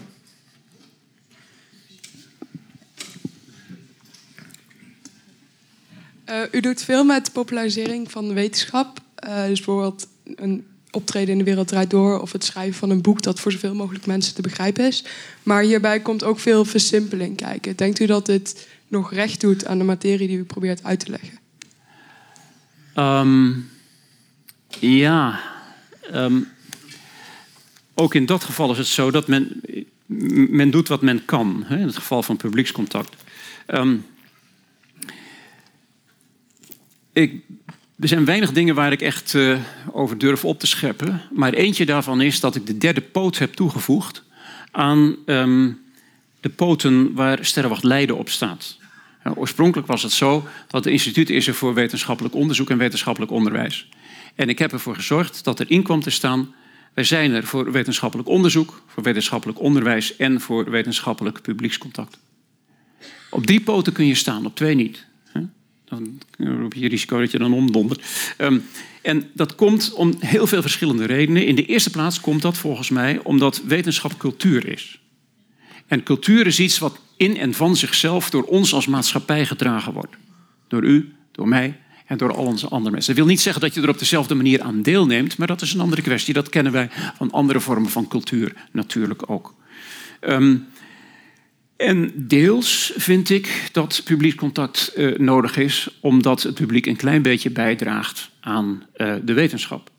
Um, en in dat geval zou ik dat terug willen geven, eigenlijk in de vorm van wat je op, met, met, met een beetje respectloze term amusement zou kunnen noemen. Ik wil graag mensen laten zien hoe mooi het heelal is, hoe prachtig de dingen in elkaar zitten. Niet alleen de sterrenkunde, natuurkunde, scheikunde, andere dingen en zo, maar ook alles daarnaast erbij wat je kunt bedenken. Wiskunde, prachtig, prachtig, prachtig. Maar geschiedenis ook. Als, als je toevallig historicus bent en zo kun je laten zien hoe buitengewoon boeiend de geschiedenis van onze planeet in elkaar zit. Als je de geschiedenis bekijkt vanuit het standpunt van een mens. En dat geven we terug aan de maatschappij. Dat wil niet zeggen dat iedereen in deze maatschappij dat ook meteen moet eten. Maar ik vind wel dat het onder andere de taak van een wetenschapper is om zich daar echt actief mee bezig te houden. Ja. Meert, is dat een antwoord op je vraag? Um, ja. Denkt u, maar denkt u dan ook dat u de ingewikkelde materie die u uitlegt ook echt over kunt brengen? Of is het slechts een klein stukje dat u kan uitleggen? Het allereerste wat ik, wat ik probeer over te brengen um, is een, soort gevoel van, van uh, schoonheid en een gevoel van, van verbazing, zeg maar. Van, goh, ik had nooit gedacht dat ons heelal zo in elkaar zou zitten. Dat kennen we natuurlijk van andere terreinen ook. Um, en um, uitleggen, maar tot op zekere hoogte. Want weet u wat het is? Uh, natuurkunde, zoals ik dat beoefen, theoretische natuurkunde en zo, um, is heel vreemd. Onder andere omdat ik zojuist tegen u zei. Het is zo ver van je dagelijkse ervaring en van je zintuigen verwijderd dat het heel vreemd is. Maar ik beloof u, het wendt. En um, maar dat wennen betekent een hele lange tijdspanne. En dat kun je niet van iedereen vragen. Um, dus in merendeel van, van publiekscontact en, en wetenschapsvoorlichting en dergelijke zal bestaan uit tonen en dergelijke. Als er dan iemand is die denkt van verdraaid, ik heb mijn roeping gemist, ik ga toch theoretische natuurkunde studeren, dan kunnen ze bij me langskomen. Maar zo niet, dan zijn we even goede vrienden. Dank u wel. Ja, bedankt. Hierover, zaal. Heeft u wel eens, terwijl u iets stond uit te leggen, dat u bij uzelf dacht: Oh, nou ben ik wel erg aan het versimpelen. Zeg, als mijn collega's dit zouden horen, dan uh, zou ik dat toch wel even. Gebeurt dat wel eens? Um, nou, vroeg in de slechte oude tijd gebeurde dat wel eens. Ja. Um, en het is natuurlijk nu ook wel eens een enkele keer zo dat een uh, u memoreerde DWDD en zo, dat een collega uh, toch een beetje afgunstig is. En dat van ja, als je me Matthijs van Nieuwkerk zit, dan uh, al die tijd had je beter aan wetenschap kunnen besteden. Um, dat, daar moet je dan maar tegen kunnen hoor. Um, dat, ja. Nee, ik niet um, het, Daar komt nog dit bij. Dat tegenwoordig de, de, de, de competitie en zo binnen de wetenschap dermate pittig is dat mensen die er niks van bakken, die komen sowieso niet, uh, niet aan de orde. Nee, ik ben daar niet zo bang voor. Nee, helemaal niet. Oké. Okay. Tegenwoordig doen jongere wetenschappers vaak cursussen populair schrijven, presenteren voor een groot publiek. Hm. Hoeveel cursussen hebt u gevolgd? Oh, helemaal niets. Maar... U bent een natuurtalent. Nee, joh, ik had het toch over de slechte oude tijd. Ik ben oeroud, man. Dat is... Dat is... Nee hoor. Um, het is, zal ik je vertellen hoe mijn eerste, mijn eerste televisieoptreden... Zal ik je er eens wat van vertellen? Dat was, voor de, dat was voor de eerste uitzending Telejak over sterrenkunde. Nou, Ehm, ik werd al meteen ontcast. Dat ging als volgt. Ehm, we mochten bij, bij de NOS, die heette toen nog zo, mochten we een, een, een, testje doen. Ik hadden ze een bureautje en er stond zo'n wereldbolletje op met sterretjes. En dan mocht je daarachter zitten. En naar aanleiding van dat bolletje moest je dan uitleggen wat er zo mooi was aan sterrenkunde. Nou, en ik was, ik, was 17 of 18 of zo. Dus hartstikke dapper natuurlijk. En had alles uit het hoofd geleerd. Dus ik ging aanwijzen van, oh, het is een grote beer, een Orion. En dat, je hebt het net al gezien. Nou, het is dan hartstikke mooi. Goed. Nou, eh, ik af. En toen kwam Hans Rosenberg. Helaas is die overleden, maar goed. En Hans, weet je wat Hans deed? Die ging achter het bureau zitten.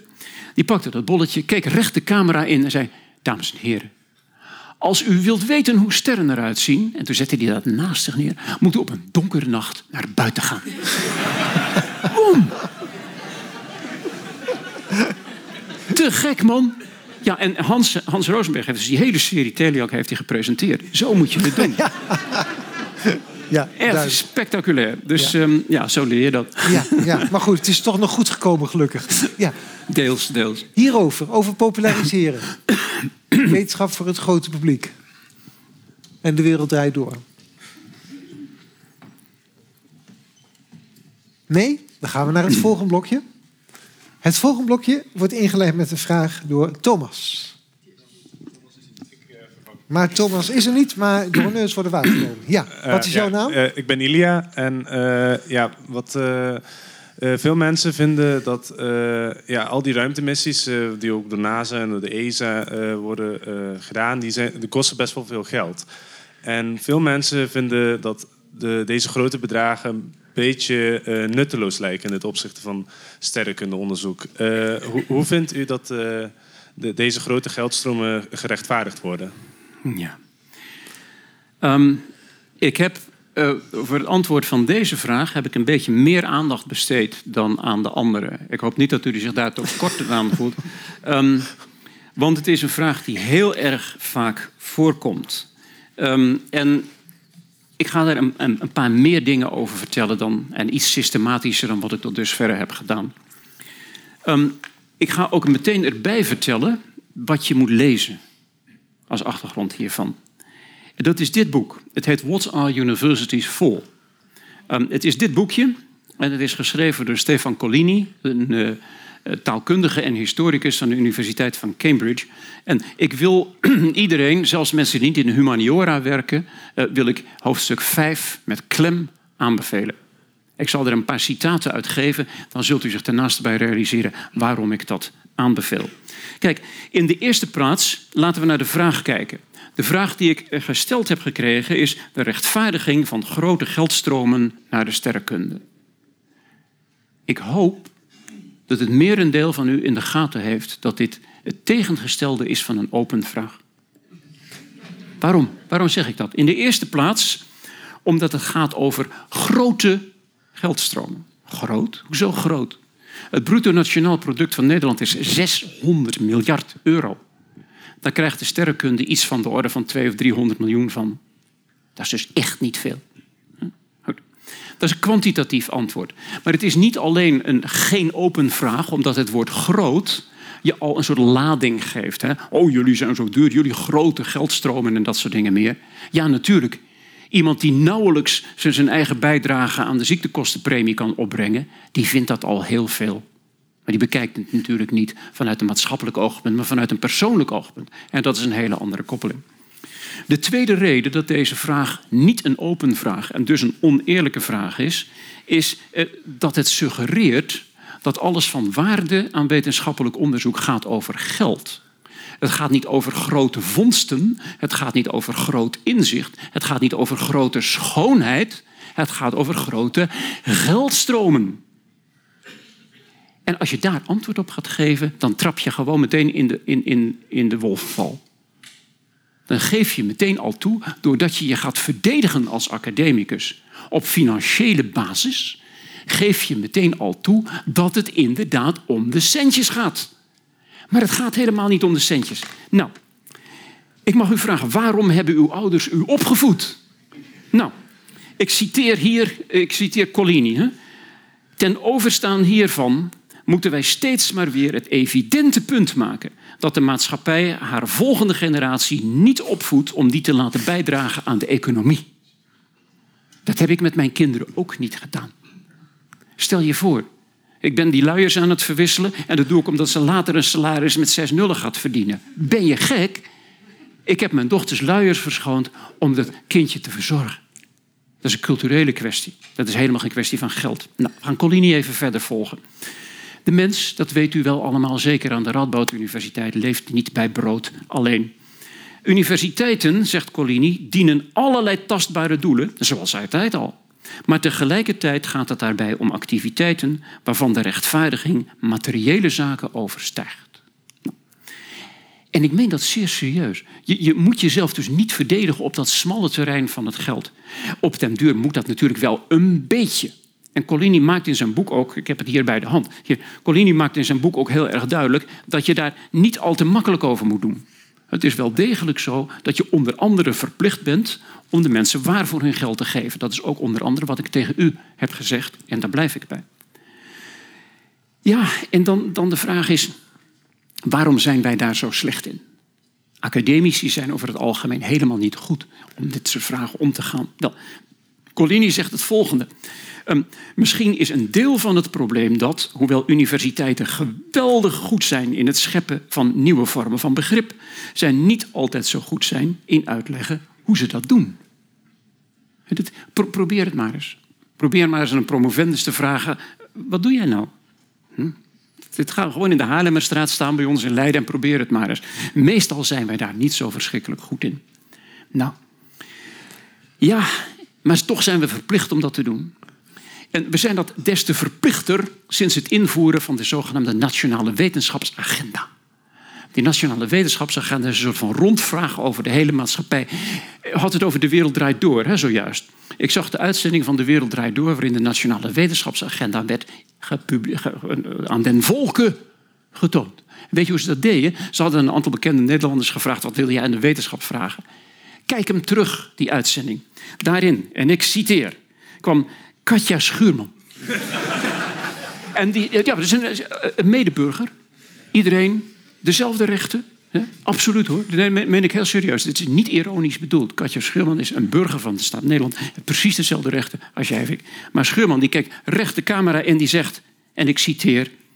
Ik wil zo graag onsterfelijk zijn. En daar moeten wij iets aan doen.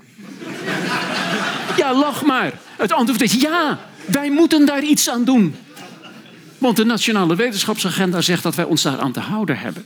Nou, dat is waar we mee te maken krijgen. En wat er dan gebeurt, is dat onze instituten, uw universiteit, mijn universiteiten, zeg maar, Leiden en Amsterdam, die moeten dan een instellingsplan schrijven. En in dat instellingsplan moeten ze dat rechtvaardigen, onder andere op basis van dat geld. Nou, zegt Collini, Niemand gaat ooit nog eens herlezen of zich laten inspireren door een rijtje bullet points van een bestuurder of een instellingsplan samengesteld door een commissie. Ja, ik, zal, ik zal professor Collini, ik ken hem niet persoonlijk, ik zal u complimenten doorgeven. En, um, ik meen het serieus. Um, het, hou, hou het daar alstublieft bij op het ogenblik. U bent aan het studeren, u bent aan het promoveren en dergelijke. Wat doet u op het ogenblik dat u voor het blok komt te zitten? Dat er iets is wat je niet kan, dat je tijd tekort komt, dat je niet op de juiste manier je gegevens met elkaar, je telescoop dondert in elkaar. Weet ik veel wat je kan overkomen. Waar doe je dan een beroep op? Je doet een beroep, dat heb ik met mijn exoburen ook op je karakter. En je karakter is een kwestie van, van iets onweegbaars. Je gaat niet kijken hoeveel euro's er nog in je portemonnee zitten als je met je promotie niet wil lukken. Je houdt je vast aan, aan je ideaal, aan je cultuur. En je denkt van, weet je wat? Ik ga mijn kist niet in voordat ik erachter ben hoe de zon vertelt aan de ruimte eromheen dat die gekromd moet zijn. Dat is mijn vraag. Daar hou ik me aan vast. Nou, hoe doen we dat? We doen dat door dit beroemde citaat, wat ten bij iedereen wel gelezen zal hebben. Maar ik ga het nog een keertje voor jullie voorlezen. En dat is het laatste woord wat ik erover ga zeggen.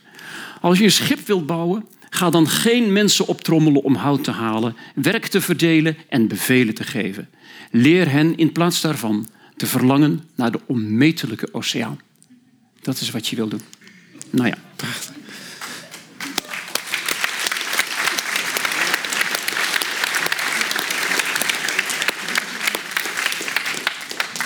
Ik durf nauwelijks aan jou te vragen of deze vraag goed is. Nou, antwoord maar. Oh, maar wacht, daar wil ik even iets over zeggen. Ik, ik respecteer uw vraag wel. Ik heb, ik heb er extra moeite van gedaan, omdat u, eh, zoals zoveel mensen, vragen van dat type stelt. En ik neem dat soort vragen. Ik hoop dat ik duidelijk heb gemaakt hieruit, hoewel mijn mening zeer uitgesproken is, dat ik de vraag als zodanig zeer serieus neem. Echt, meen ik. Is er iemand in het publiek die hier nog een kritische vraag over zou willen stellen? Nee? Ja?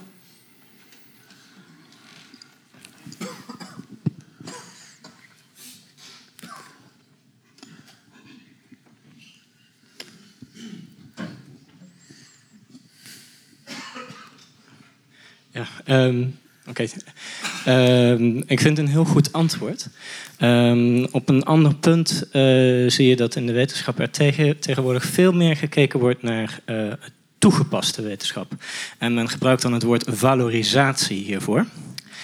En ik zie dit eigenlijk een beetje als een extensie van die geldstromen. Eh, wat je ziet gebeuren is dus dat ehm, er gestreden wordt om het relatief beetje geld wat er dan komt. En mensen verzinnen van alles en nog wat om dat beetje geld. eh, dus, dus eigenlijk word je een verkoper als een wetenschapper. En ik vraag me af, wat kan de wetenschap het beste doen hiertegen? Ehm, wat je in ieder geval niet moet doen, is, is eh, knollen voor citroenen verkopen. En dat is wat er meestal gebeurt. Ehm, we hoeven elkaar niet voor het lapje te houden. Wij weten, zoals we hier zitten, dat het voornaamste product van de wetenschap is de mislukking. Bijna alles wat we proberen in het onderzoek gaat verkeerd. Dat is helemaal niet, niet gek. Als het allemaal vanzelf ging, dan kon iedereen het, dan hadden we helemaal geen universiteiten nodig. Dat nemen van dat risico, het omgaan met het onbekende en dus ook de mislukkingen die daar onlosmakelijk een gevolg van zijn, daar moeten we mee om leren gaan. Dat wil dus zeggen, beloven is bedrog. Alles wat in een, een of ander strijdplan van een universiteit staat of zo, of dat nou Leiden is of willekeurig welke andere universiteit, van we gaan dit en we gaan dat en we gaan zus en we gaan zo, dat is bedrog. Je moet niet bedriegen. Een van de wezenlijke dingen van de wetenschap, hadden we het net ook al over met nepnieuws. Een van de wezenlijke dingen van de wetenschap is dat de wetenschap mag niet bedriegen. Mag niet. Klaar. Nou, moet je dus ook niks beloven. Wat je zou kunnen doen, is het volgende. Je zou ehm, in eerste plaats een soort van pleidooi kunnen houden, zoals ik dat nu zojuist heb gedaan, voor de culturele kwesties. De culturele dingen die alle takken van wetenschap in een universiteit met elkaar gemeen hebben. Of nou alfa, beta, gamma is, dat boeit niet allemaal hetzelfde. Vervolgens, om te erkennen, en Collini zegt dat ook met zoveel woorden, te erkennen dat er wel degelijk een financieel aspect aan zit. En dat moeten we serieus nemen, daar moeten we ook met absolute serieusheid mee omgaan. De manier waarop je dat doet is in de eerste plaats door, ja, door, door transparant te zijn. Dat is dan de term tegenwoordig, daar ben ik ook helemaal voor. Maar bovendien zou je kunnen wijzen op de resultaten uit het verleden. Nu weet ik niet precies op welke manier je dat in de, in de alfa- en de gamma-vakken zou moeten doen. Een aantal van de hoofdstukken van professor Collini, dus een, zoals gezegd een historicus en taalkundige, eh, die gaan daar onder andere over. Laat ik mij dan beperken tot de beta-wetenschap.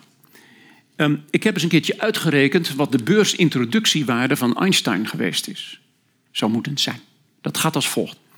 Ik heb jullie dat spul over relativiteit laten zien. Die relativiteit heeft onder andere tot gevolg dat je GPS, die je voor plaatsbepalingen op aarde gebruikt, je GPS 53 kilometer per dag fout wijst als je geen rekening houdt met de relativiteitstheorie. Je relativiteitstheorie zit in je tomtom -tom ingebouwd, dat garandeer ik je.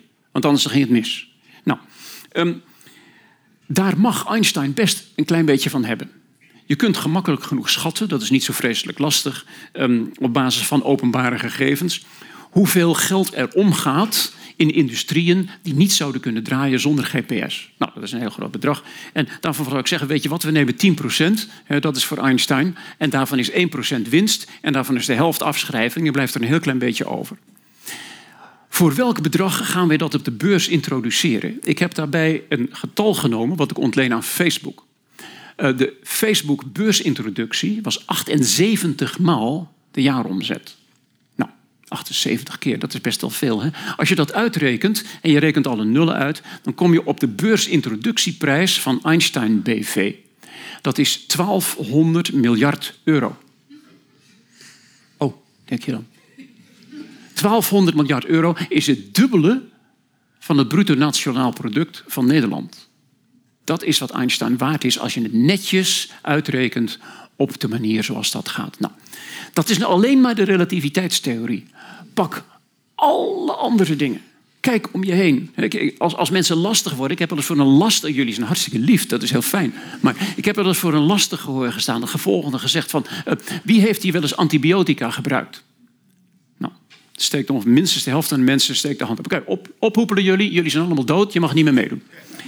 Um, als ik echt lastig wil zijn, hè, zijn er hier IVF-kinderen? Ja, oké, jullie mogen zeker niet meer meedoen. En zo weet ik er nog wel tien. Um, maar dat, dat moet je dus niet doen. Je moet vriendelijk blijven. Maar je mag, maar je mag er wel op wijzen dat wij, tussen aanhalingstekens, de wetenschap, of dat nou de alfa, de beta of de gamma-wetenschap is, gratis en voor niets, schatten duurder dan goud en diamanten aan deze maatschappijen hebben gegeven. En dan moeten ze dus niet mekken als wij een heel klein beetje willen helpen hebben om nog meer ontdekkingen in de toekomst te doen, waar we dan te zijner tijd ongetwijfeld profijt van zullen hebben, ofwel in culturele zin of in materiële zin. Daar ga ik niet over. Duidelijk. Dank u. Het laatste blokje. Arwin. De microfoon is daar.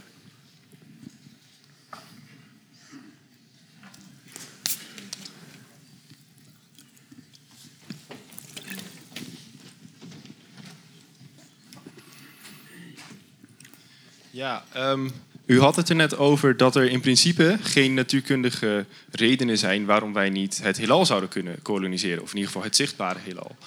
Um, maar de vraag is, waarom zouden wij dat eigenlijk willen? Wat hebben wij eraan om naar een andere planeet toe te gaan? En dit is een best relevante vraag als je kijkt naar dat Elon Musk dit bijvoorbeeld wil doen door binnenkort Mars, te gaan koloniseren. Dus wat is voor ons de reden om als mensen, als, mensen, als mensheid de aarde te verlaten? Um, voor meneer Musk denk ik dat ik het weet. Musk is een scheidlaars. We hebben het op aarde verpest en hij gaat dus met de staart tussen de benen naar Mars. Ik zeg nou, als dat je houding is ten opzichte van je medemens, hoepel dan maar op. Um, daar ben ik keihard in hoor. Ga, ga maar gewoon, Mars, je zit hier gewoon lekker op een rotsje en zo. Een retourticket kan zelfs hij niet betalen, dus gaan we lekker daar zitten. Vind ik verder prima. Um, Nee, kijk, voor enkelingen is ruimtevaart sport. Um, of iets, iets, iets bijzonders, zeg maar. Ik ben. Um, uh, ik, ken toevallig André Kuipers redelijk goed. Hij heeft, uh, is zo aardig geweest om mijn, mijn boek uh, Reis door Einstein in ontvangst te nemen bij Nemo in Amsterdam. Um, hele fijne kerel, echt toppie. Maar die, die doet dat gewoon ja, als, als, als ja, een soort, soort bewustwording, zeg maar. Van kijk terug naar je planeet en wees er voorzichtig mee. Doet hij ook heel erg veel goed zin.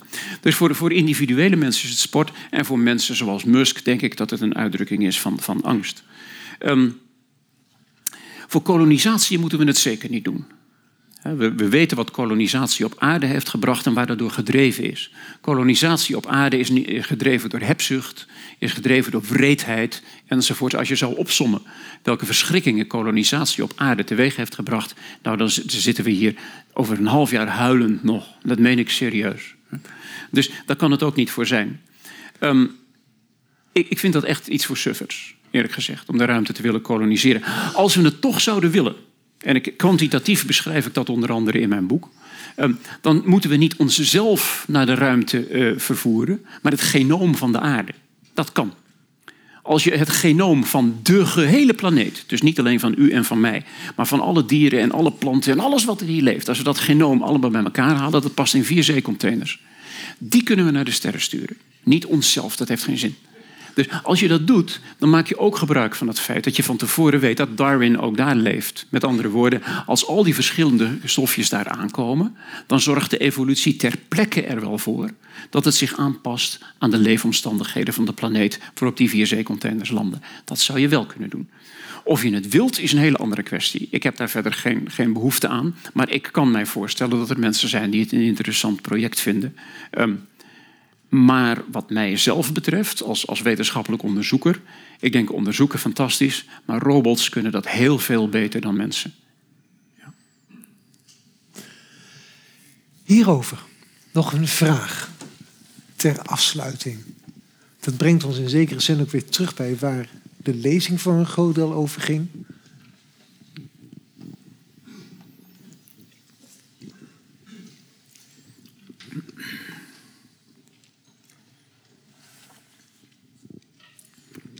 Um, ja, allereerst wilde ik ook natuurlijk um, u hartelijk danken voor de heel um, interessante lezing. Maar mijn vraag gaat ook over uh, zeg maar het buitenaardse leven in het context van contact maken.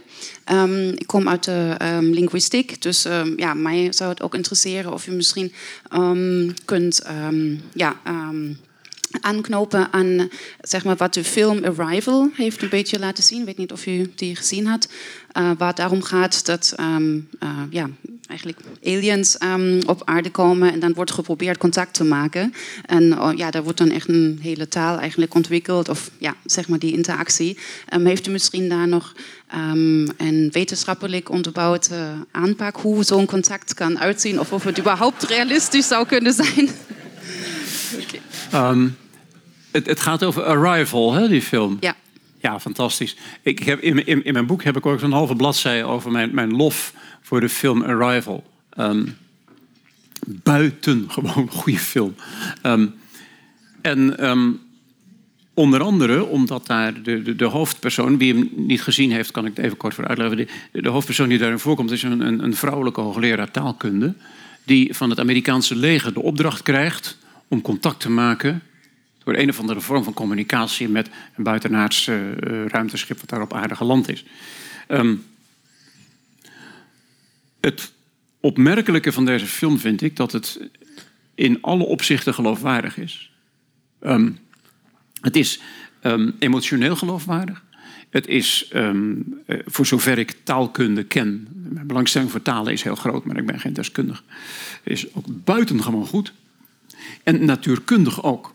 Want een van de thema's in die film is dat de, de hoofdpersoon, die, die, die hoogleraar taalkunde en zo, um, op verschillende tijden in haar leven tegelijk kan zijn. Ze, ze, ze, kan dus terug naar het verleden en maakt bepaalde dingen mee in de toekomst. Zeg maar. Nou zou je zeggen, dat, dat kan helemaal niet, dat is nou voor onzin. Maar, wacht even. Het kan wel. Want ik heb jullie die formule laten zien met die, met die Lorentz-factor. De wortel uit 1 min v kwadraat gedeeld door c kwadraat. En je zou ogenblikkelijk tot de conclusie kunnen komen dat dat betekent dat er geen snelheden mogelijk zijn groter dan de snelheid van het licht. Want als v groter is dan c, krijg ik de wortel uit een negatief getal. Oh, daar staat er meestal in de populaire boekjes, dat kan niet. Oh nee, dat moet je eens aan een wiskundige vragen. Dat kan wel. Een getal waarvan het kwadraat negatief is bestaat. Dat is het leuke van wiskunde trouwens, eventjes onder ons. Hè. Wiskunde, wiskunde is geheel en al verzonnen. Wiskunde is als, als een gedicht schrijven. Op het ogenblik dat je het opschrijft, bestaat het. Fantastisch. Of het, of het mooi is, of het nuttig is, of het iets te maken heeft met andere wiskunde, dat weet ik niet precies. Maar als je het bedacht hebt, bestaat het. Het kwadraat van een bepaald getal is negatief. Bestaat wat je hebt gezegd. Nou, dat kan dus. Maar dat betekent automatisch dat dat betekent dat de snelheid van het licht geen beperkende factor is. Je kunt sneller gaan dan het licht. En dat kunnen die buitenaardse wezens blijkbaar wel. Dus het feit dat in die film Arrival die hoofdpersoon contact maakt met verschillende tijdpunten, is verbonden natuurkundig met het feit dat in die film althans je sneller kunt reizen dan het licht. En waarom is dat nou zo mooi? Omdat wij uit de wiskunde weten dat een kwadraat van een wel negatief kan zijn, maar getallen waarvan het kwadraat negatief kan zijn, kun je niet ordenen.